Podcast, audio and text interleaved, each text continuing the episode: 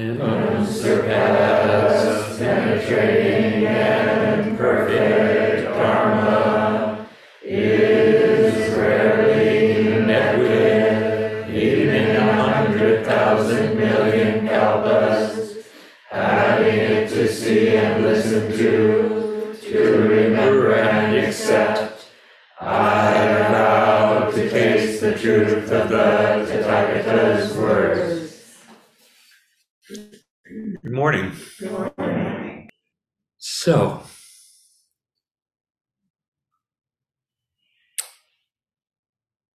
borrowing um, a piece that uh, Taigen Leighton sent around, just a, a couple of lines that he used in a talk uh, from the the Eihei Koroku, Do, Dogen's extensive record, so the record of his his brief Dharma talks. And uh, this is an excerpt of, of an excerpt, just to say the family style of all Buddhas and ancestors is first to arouse the vow to save all living beings by removing suffering and providing joy. Save them by removing suffering and providing joy. So I think that those efforts are based on the activity of faith and a kind of hope. Maybe not the usual kind uh, that we kind of identify with with optimism. Uh,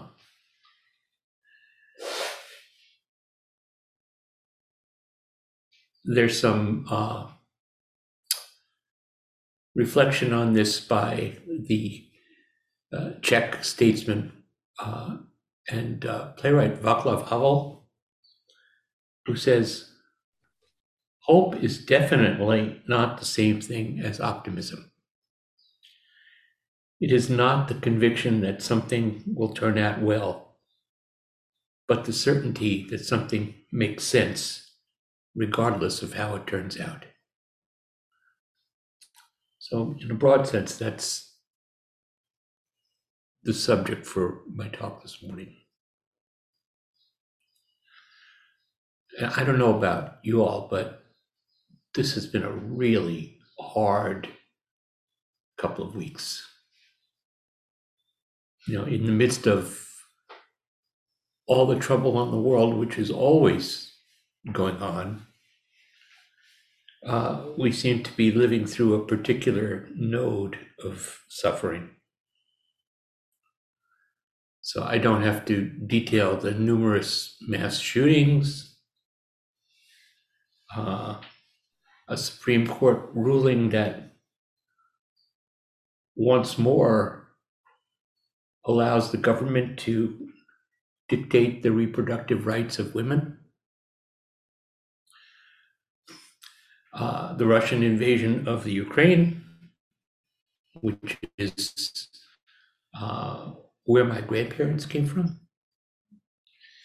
This ongoing civil war in Burma and many wars and conflicts around the world.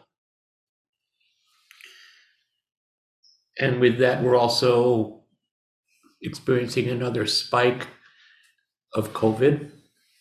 Uh, and this one seems to be striking for some reason closer to home. It may be that it's a more infectious, uh, maybe slightly less dangerous uh,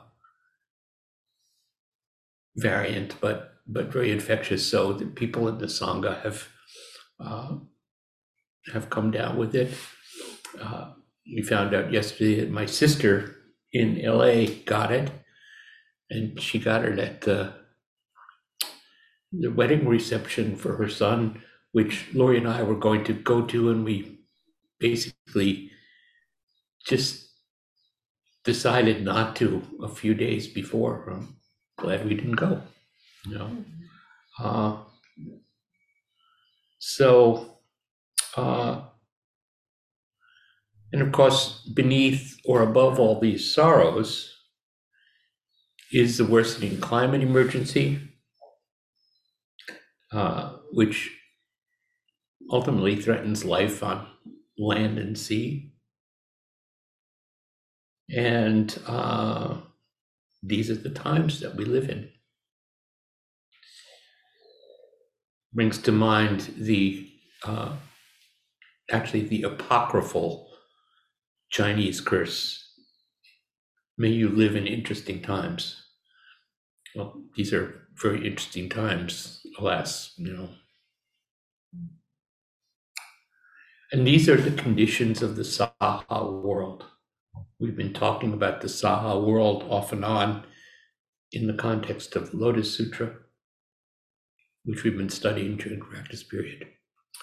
Saha translates the Saha world is the is the world where Shakyamuni Buddha shows up and where, according to the Lotus Sutra, he abides. Uh, and it's the world where waking up is contingent upon endurance. It's contingent upon uh, the circumstances of suffering. Suffering is the, the somehow the essential ingredient to our waking up, at least in, in this world. Uh, we don't want it, but we got it. Last night, uh, Maria Hopper gave an excellent uh, talk, basically mind talk, and uh, borrow a quotation that she read at, at the end uh, from Thich Nhat Hanh, where he says, Without suffering, you cannot grow. Without suffering, you cannot get peace. You cannot get the peace and joy you deserve. Please don't run away from your suffering. Embrace it and cherish it. Go to the Buddha, sit with him, and show him your pain. He will show you ways that you can embrace your suffering and look deeply into it. With understanding and compassion, you'll be able to heal the wounds in your heart and the wounds in the world. So these are these are very hopeful admonitions. Yeah.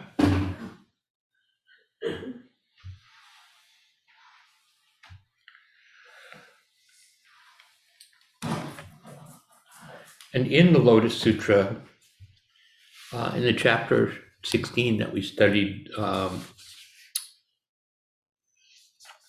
last week, this was on Thursday, uh, in, no, I'm sorry, in chapter, uh, chapter 14, uh, which is entitled Ease in Practice, uh, it talks about how you practice in the troubled world. Uh, and the Buddha tells Manjushri that these practices consist of bodily actions, speech, thoughts, and vows. Uh, in China, these would be called the four practices of ease and bliss, uh, which I think it's perhaps where resonates with uh, or echoes uh, Dogen's explanation uh, in Fukan Zazengi, the Zazen instruction, where he says, The Zazen I speak of is not learning meditation, it's simply the Dharma gate of repose and bliss. These are the same things, this repose and bliss, which means a kind of tranquil stability in the midst of all of your activity. So in in the Lotus Sutra, what what these practices are, uh, they're characterized as uh, practice without characteristics, which means uh, it's a kind of meditation in action. Uh, that's not defined by a specific posture or specific activity or rituals, but uh, is the way one can be tranquil and stable and upright in the course of whatever one is doing through the day. Uh,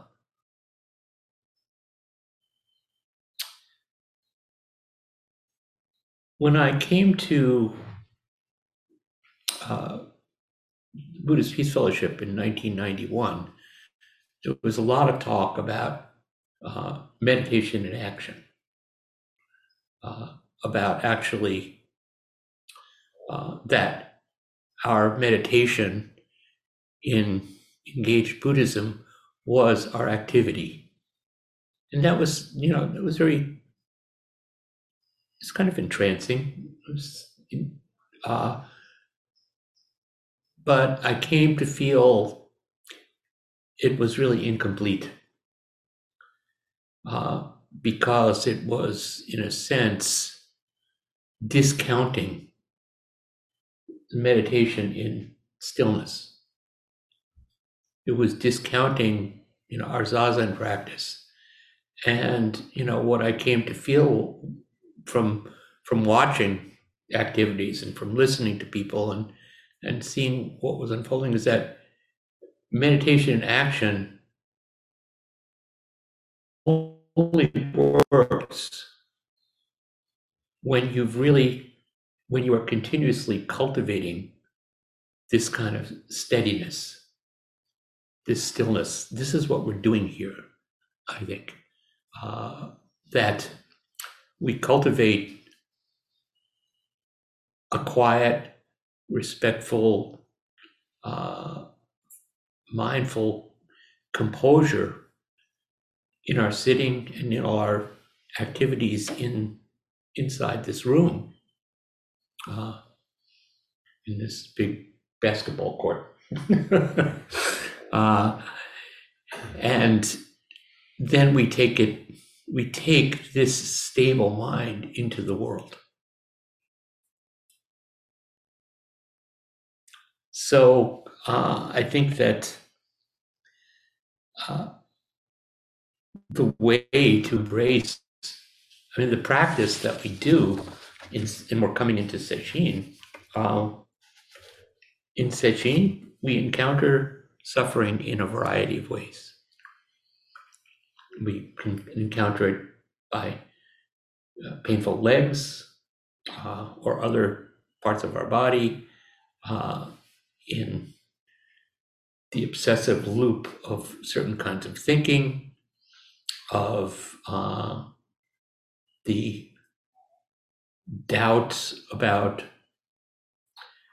uh, why am I here? Can I do this?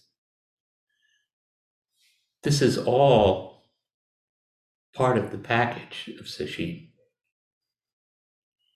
And I think often when we persist, particularly through a multi day sesshin, you come to another place.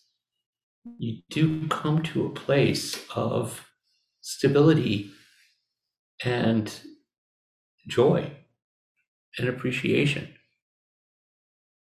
And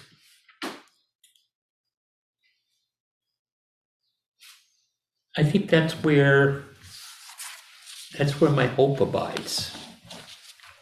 That's where my faith abides. So, oh gosh. Um,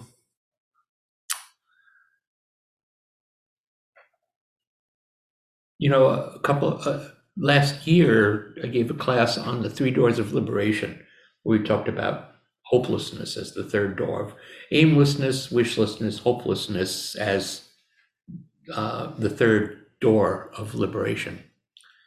That's true. And that's important. And that's one side.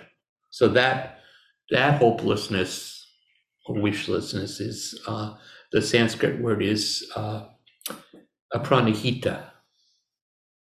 And that means literally not to put something in front of yourself as an object of pursuit.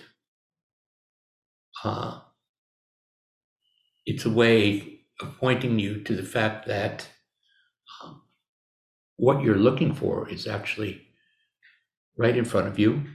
It's actually within you. Uh, everything that you're looking for is right here and now, even if it doesn't seem so. And this is something that the Lotus Sutra also speaks of in, in a section that, uh, in a verse section we didn't look at on Thursday. Also, uh, I think it's from chapter 16, actually. Uh, so begins with a description of the way the world usually appears to us, and then how it appears to the Buddha. The same world, right here. So the verse is when beings see the eon ending and ravaged by great fire, my land is peaceful and secure always filled with gods and humans. Uh, the gods play celestial drums, and Mandarava flowers are scattered on the Buddha and the Great Assembly. My pure land is not destroyed, but the multitudes see it burned entirely, worried, terrified, and miserable. So these are these are kind of the the different word, ways we can see our world.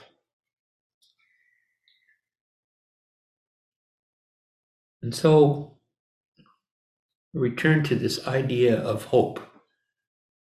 And grant that hopelessness is, is a practice. Uh, hopelessness in, in the, uh, I think, in the sense that, that Vaclav Havel was saying, not as optimism, but actually as uh, doing what seems appropriate, doing what seems right, and seeing how it turns out. And this is sort of a common perspective of many of the uh, the radical social thinkers that I attend to inside Buddhism and and uh, in the wider world. Uh,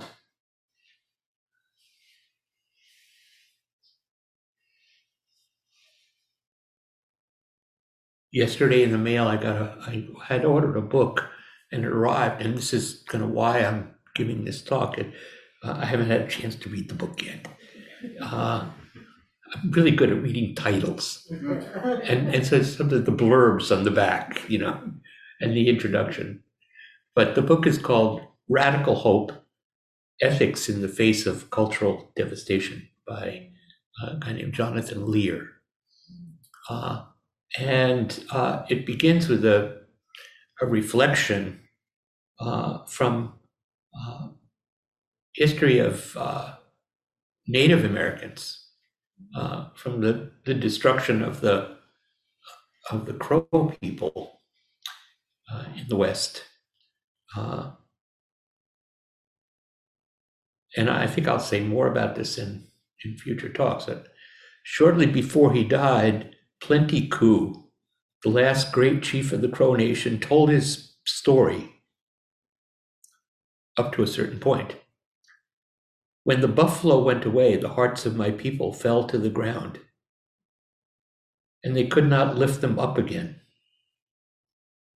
After this, nothing happened uh, he writes, well, he said, this is the point facing the end of one's way of life that brings us in confrontation with what is hope for us. Uh, the vulnerability of our life affects us all. Uh, and we are all enmeshed in a so called civilization that is not looking so promising right now. So, how do we live with that vulnerability? Uh, evidently, Plenty Coups uh, met it by dreaming. And in that dream, he had a vision. And uh, that vision was not attached to following, uh, to resisting the seemingly inevitable forces of change or to following exactly the tr- traditional ways. So this is in line with with other other people and and with what what I've been thinking. So um, Roshi Joan Halifax uh, asked this question in a in a talk she gave. She says, "What does it mean to hope in our fragile and fraught world?" And she comes to the proposition of what she calls wise hope. If wise hope is sourced in the heart of imagination and surprise, despair and futility are not viable options in our world today. Well, they're not viable options, but sometimes they're inevitable and we have to live with them. They're part of what we have to endure. But she says wise hope means that we open ourselves to what we do not know. So this is not knowing the, the first of the of the three tenets that Bernie Glassman taught, not knowing, bearing witness, an appropriate response. We open ourselves to not knowing and act from a place of astonishment. Uh, Roshi Joan Halifax says, I believe that wise hope appears through our courage to be in the field of radical uncertainty and in the space of adaptivity to things as they are. Uh, it's when we look deeply and courageously that we realize that we don't know what will happen next. This is what this is when wise hope comes alone in this groundless landscape between improbability and possibility, in this groundless landscape of imagination.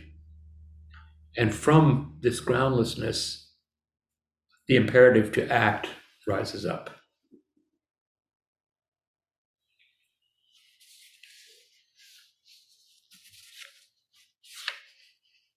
Some years ago, I was, I was searching my own writing and reflection. Uh, and I, I found a piece, I, I did a sort of a dialogue with Rebecca Solnit uh, at Upaya, I don't know, five years ago or so. Uh, and we were kind of taking the the the different positions. She Rebecca was advocating for hope, and I was advocating for hopelessness. Uh, and actually, you can find the the the whole thing is on is video. It's on YouTube.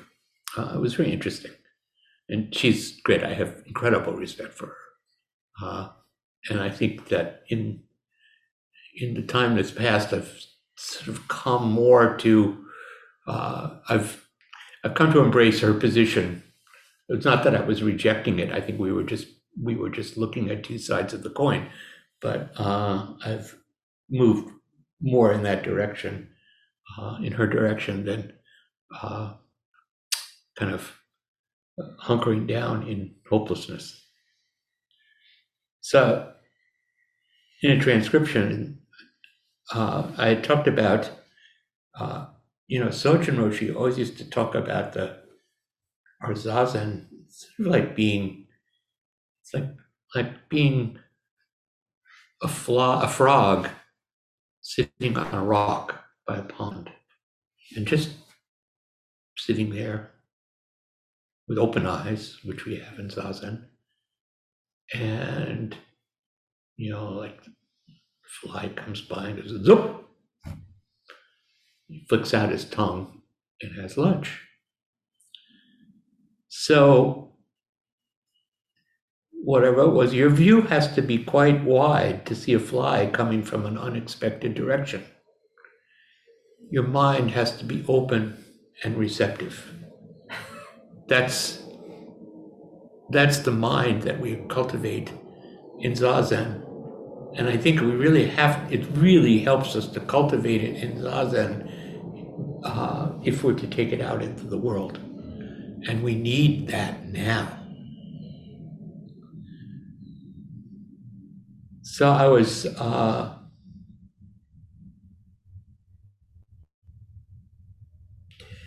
on the hopelessness side. It's interesting. Uh, what I read was this afternoon, driving up to Upaya with some friends, uh, we stopped at a house in uh, Bernalillo, and we had bought burritos, which we consumed with great gusto. And uh, this group of people were, who I didn't know really, were asking what I was going to talk about. I mentioned hope and hopelessness. One older gentleman pulled out a wrinkled slip of paper that he carried around in his wallet. It had a quotation on it from Father Oscar Romero, who was the late Catholic Archbishop of San Salvador. Uh, he was a fierce uh, advocate for his people for liberation. And in March of 1980, uh, he was assassinated by government agents while he was conducting Mass uh, at church. And several days later, when as many as 250,000 mourners gathered, his funeral itself was attacked by government death squads, and they killed as many as 50 people. So Romero had written this is what he had on this slip of paper.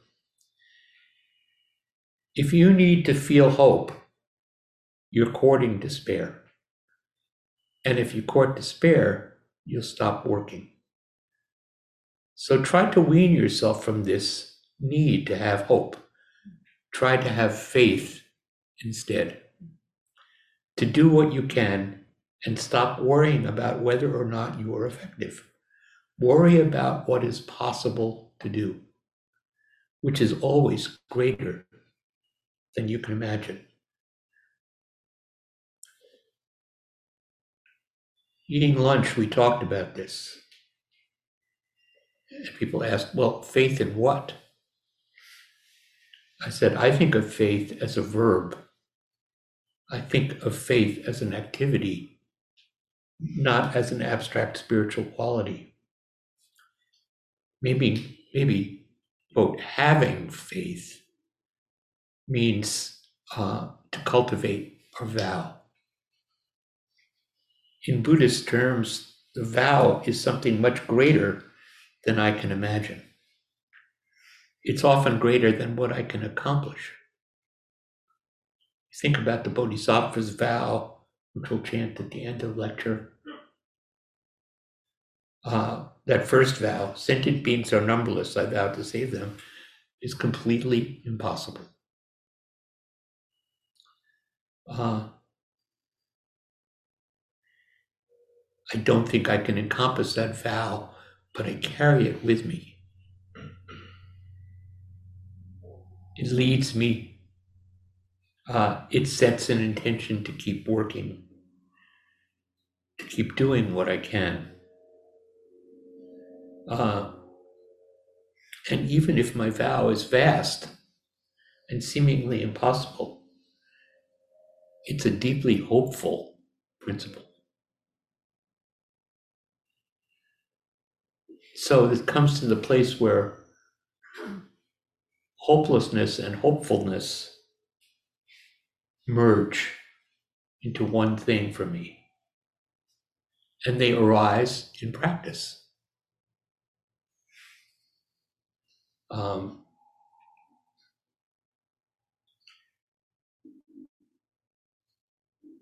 I think Rebecca, Rebecca had been speaking about hope in the dark.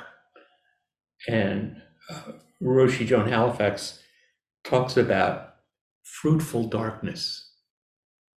So, right in that darkness is where vow arises. And I think this is this is what we're talking about uh, when we practice in these times. This is what Thich Nhat Hanh was talking about when he uh, encourages us to embrace our suffering. And this is what we learn to do as we sit and practice. As we sit zazen, we encounter ourselves intimately. And sometimes there's light and joy, which is great. And sometimes it's hard, which is also in its own way great because it builds our ability to it builds our capacity to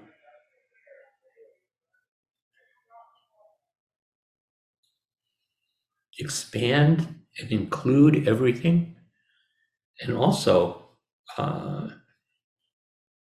it encourages us to identify with the suffering that others experience and not to keep ourselves separate not to think of anything as any activity as pure, but to recognize that that suffering is out there, but so is joy. And a return to, you know, the that encouragement from from Dogen, uh, where he speaks of um, the Bodhisattva's vow to uh, to end suffering and to generate joy.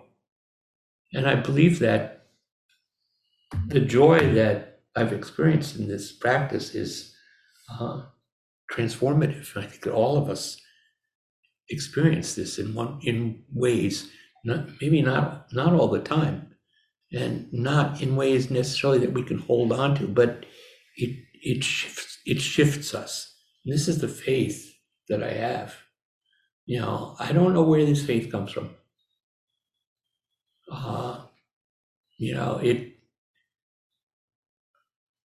when I came to the practice, I just felt this is what I need to be doing. Uh, and I couldn't exactly tell you why. And it, it wasn't fun. You know, it was hard. Uh, and I let some kind of faith carry me on. And partly, I think that that faith was uh, was really deepened by looking at the people around me in the Zendo. Uh, looking at people who've been practicing for already for quite a while, uh, looking at Sojun, looking at and others, just how they seem to move and interact with each other. And I felt like the faith was, yeah, I'd like to be like that. And the faith was that somehow this practice is what would lead me into that territory.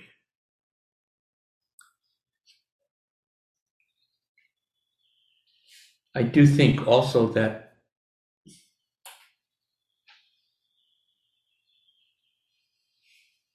want to underscore the capacity to the receptivity that we have, which is part of the uh, another way of of speaking of including everything, but just being receptive to whatever arises, and that includes the act of imagination, that includes our dreams. uh, because we're not really going to think our way out of the crisis that we're in. I don't know what will happen. And some of us are of an age where we probably won't see a whole lot of, we won't see a lot of years. Uh, and we can't see into the distant future. But I think that these dreams and visions and imagination is what we have to actually really value. And even if we see, as Plenty Coups did, see the old ways disappearing, uh, the incredible creative creative capacity of each of us allows for new visions and new ways to arise that that can at least sustain what's important and what's important is not necessarily our immediate ways of doing things or running our world uh, but what's important is also just how we carry ourselves from moment to moment, how we relate to to each other. And that is deeply precious.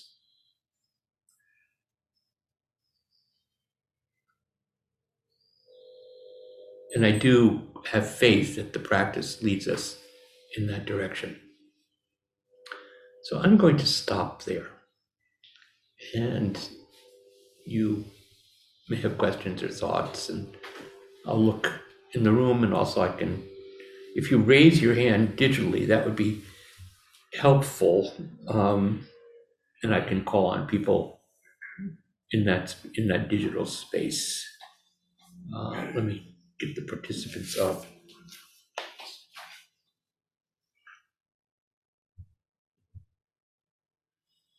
Any questions on Lori? Um, I was reminded of this little-known quote from Dr. King.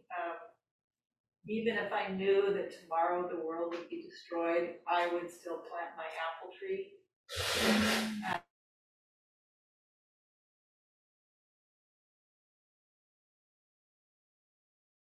Could we see what we're doing here more imaginatively as something like planting trees? And even if we got the message that nuclear wars, you know, started, we would just continue to come here and plant these trees with no sense of the outcome, you know. Could, could you hear that at all online? Yes, oh, good. Um, Thoughts?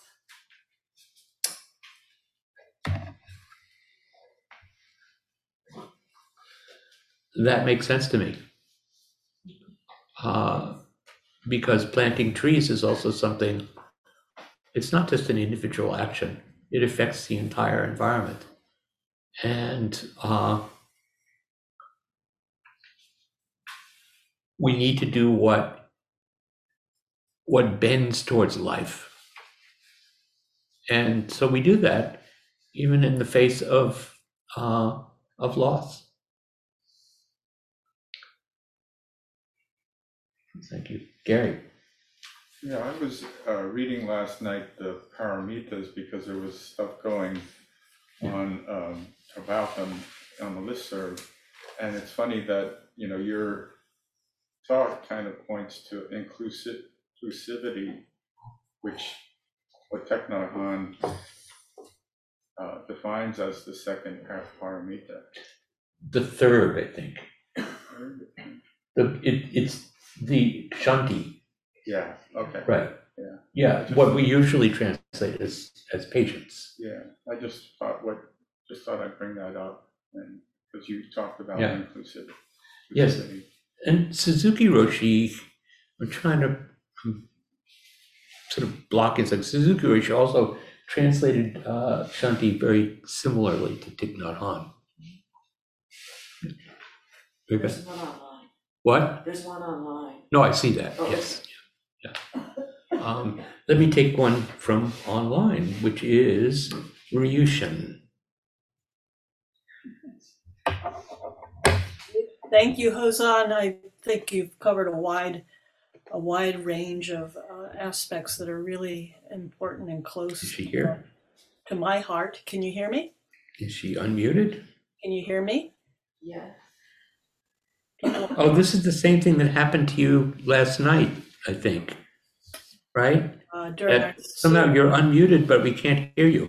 people online can hear me, but you can't Can't hear hear me. you. So it's the You can BZ hear her?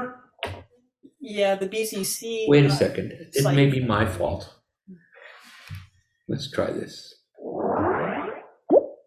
Speak again. Let's see if this works. Can you hear me now, Hozan? Ah, yes. Okay. All right. Thank Let you. there, let there be hearing. Uh, Let there be sound. Let there be light. chirp, chirp. Yeah. Uh, so thank you very much for your talk. I uh, really appreciated some of the turns that you took with it, which were intimate to, to my experiences. Uh, I loved what Laurie said about planting trees because for me, part of that is that it, we it's so important to stay close to what our vow and our intention is in practice. And if we cut that out, if we allow circumstances to cut ourselves off from that, then we really lose our way.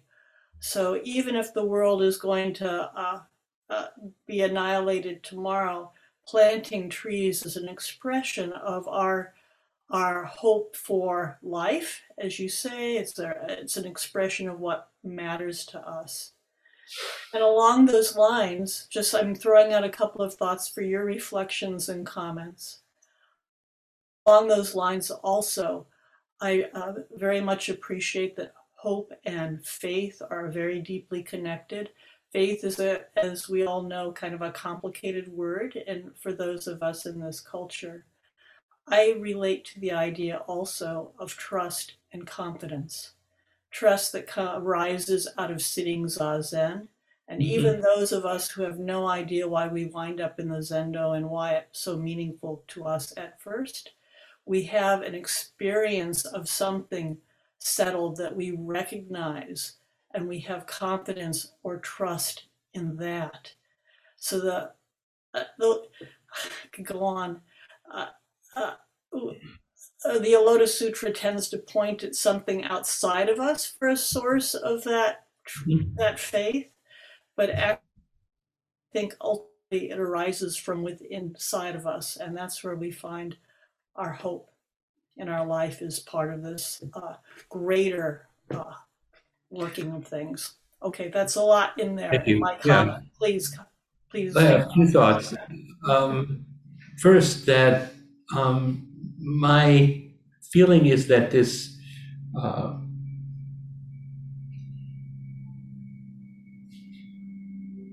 our understanding comes from the interaction of inside and outside, so-called inside, so-called outside. That still we, some mysterious way, we have to bring ourselves to this place, and we have to sit down and do this practice. Uh, and there's an inner motivation that has done that. That's what we call way seeking mind. Uh, and there's the outer support from the community, from the Buddhas and Bodhisattvas. Uh, and so I, I see it as a meeting. And also, just, I think, you know, uh, Sojun Roshi used the word confidence a lot. Uh, I think more than he he he did from time to time teach about faith, but I think the faith was was rooted in this this confidence, and the confidence was in the practice. Mhm. Uh, and uh, so I don't see I don't see any great distinction there. It's just it's kind of just the way we use language and what we emphasize. But thank you. Um, I see, let, uh, Sandeep, Hi, can you hear me? you can. Oh, okay. I was trying to prepare. I was uh, putting my little thoughts together in the chat. Oh, well, Um, put your big thoughts together. oh, okay, I'll try. uh, uh, organic. Anyhow, thank you for your talk. I also wanted to thank Gary for mentioning inclusivity because I'm such a visual person, and what came to mind when he said those words was almost like we're all blind spotting for one another in a community. And whenever we do that, we're just kind of helping to hold multiple perspectives and balance in view. And that lets in more light.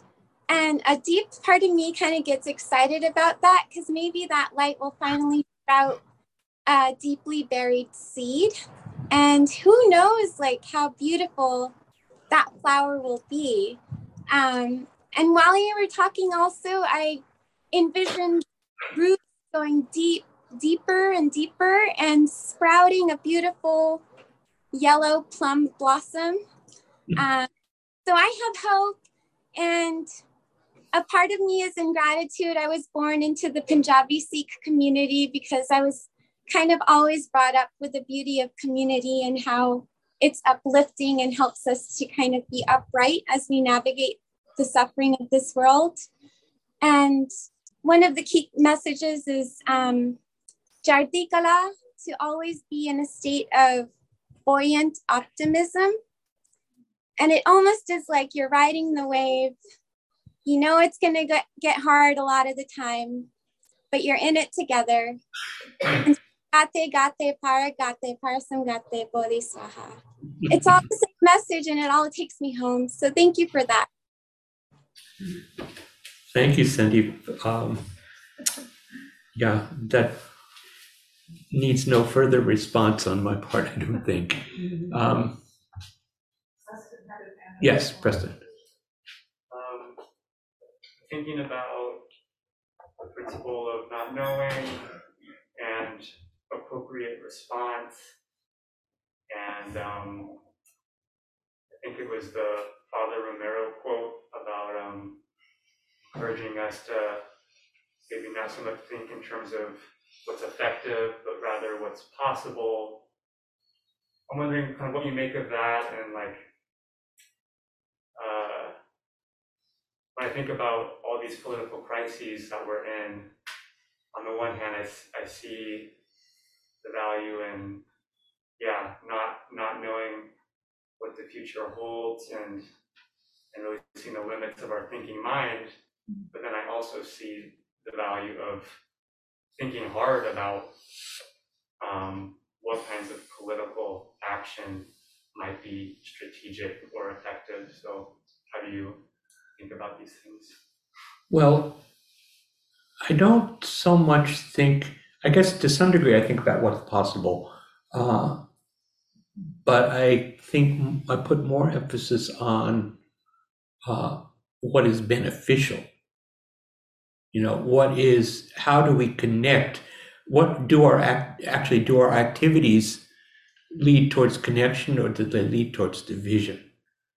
And that's kind of the criteria criterion that that I use. And, you know, what I'm in thinking about this talk and thinking about how I've been feeling the, the last few weeks, um, it's not, I don't want to uh, discount the role of thinking because everything is thinking in a certain way. But there's some, it's just I try to keep my eyes and mind open to some imaginative connecting leap. A leap that will, you know, lead towards connection with people rather than division with people. And I think that what would be you know i just would encourage everyone to do that to to keep your minds open to what is going to uh, build our our human community or our community of beings uh, because when you when once you start thinking about what the what the divisions are uh, you can really think yourself into a corner. And I'm not immune from doing that. but I think that the the encouragement, this is this is something that the Buddha talks about in the in the Kalama Sutta, in uh, one of the Pali Suttas, when he talks about, uh, you know, don't take something uh, as truth because I said it or because you know some wise person said it or you read it in a book. Uh, look at does it serve to connect people, and it's like that's kind of to me the the prime directive, uh, and I think it's very much akin to the uh, the Bodhisattva vow. Uh, and it's hard because then we have to translate that into into sort of granular activity. Uh, and the to me the that cycle of not knowing, bearing witness, an appropriate response, once you come to the appropriate response, then you have to you just keep going around and you you have to uh, we have to be constantly adapting our our activities and adjusting them according to what we see, how we see them uh, playing out. Uh, but uh, yeah, I'm trying to. I guess I'm trying to cultivate. I have faith in the practice, and I'm trying to cultivate the hope based on that, even in the face of these uh, forces that feel like they're very weighty. So thank you, Susan. Um, it sounds like, oh, I mean, a word that kept coming up during your talk for me is the long view. Mm-hmm. And somehow, to me, the long view is different than hope because it's not really hope for something. It's it involves more, um, I don't know, mystery for lack of a better word, and seems really connected to not knowing. Yeah. And it and it seems to just when you said those three things, that sort of long view helps us circle back and continue in that way. I just wonder what you think of that. Well, I often talk about the long view, you know, and I've had to learn. Uh, I've learned to just to cultivate the long view, and uh, it's hard because the immediacy of suffering is can can wash us. Sometimes it can wash us away, and we just don't have access to the long view. But it's helpful to take the long view, the long view of of of our practice, the long view of our community, the long view of our nation. Uh, I think that's really it gets to a place where we're actually uh, we have to reflect on the nature of time. You know that uh, what's what's what's long and what's short are are completely relative to uh, to our perception. So take the long view is just a way of internally, it's really internally shifting one's clock.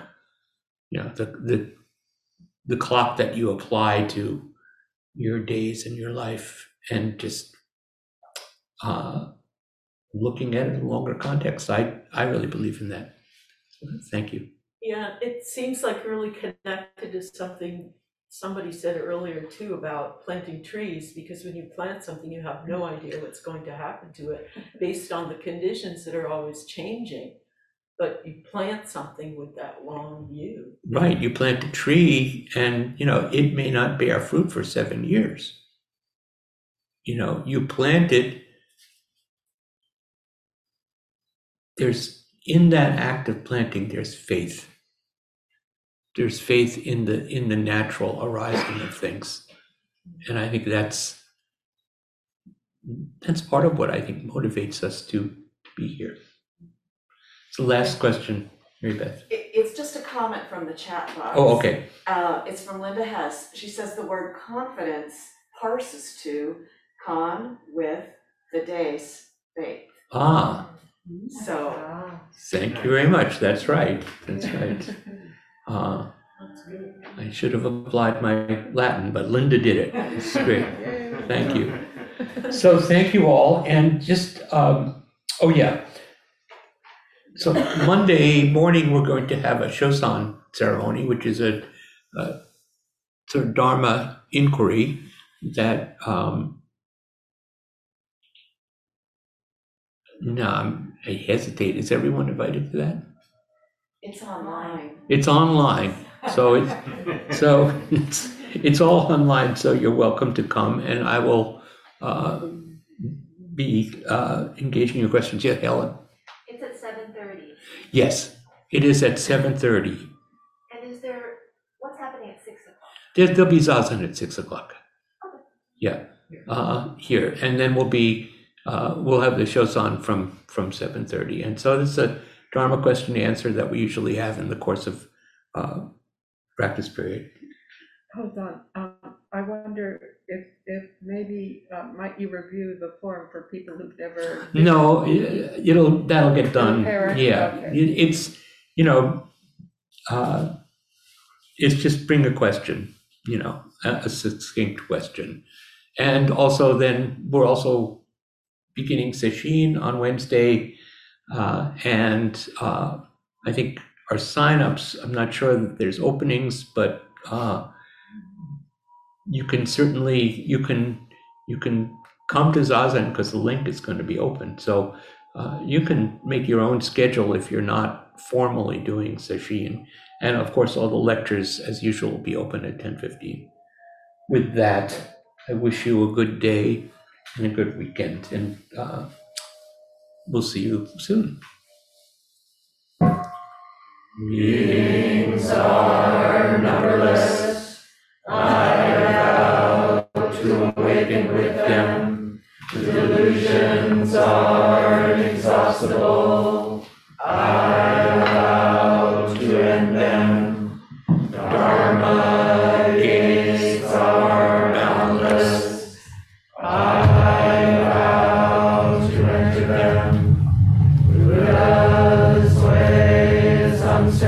Unsurpassable.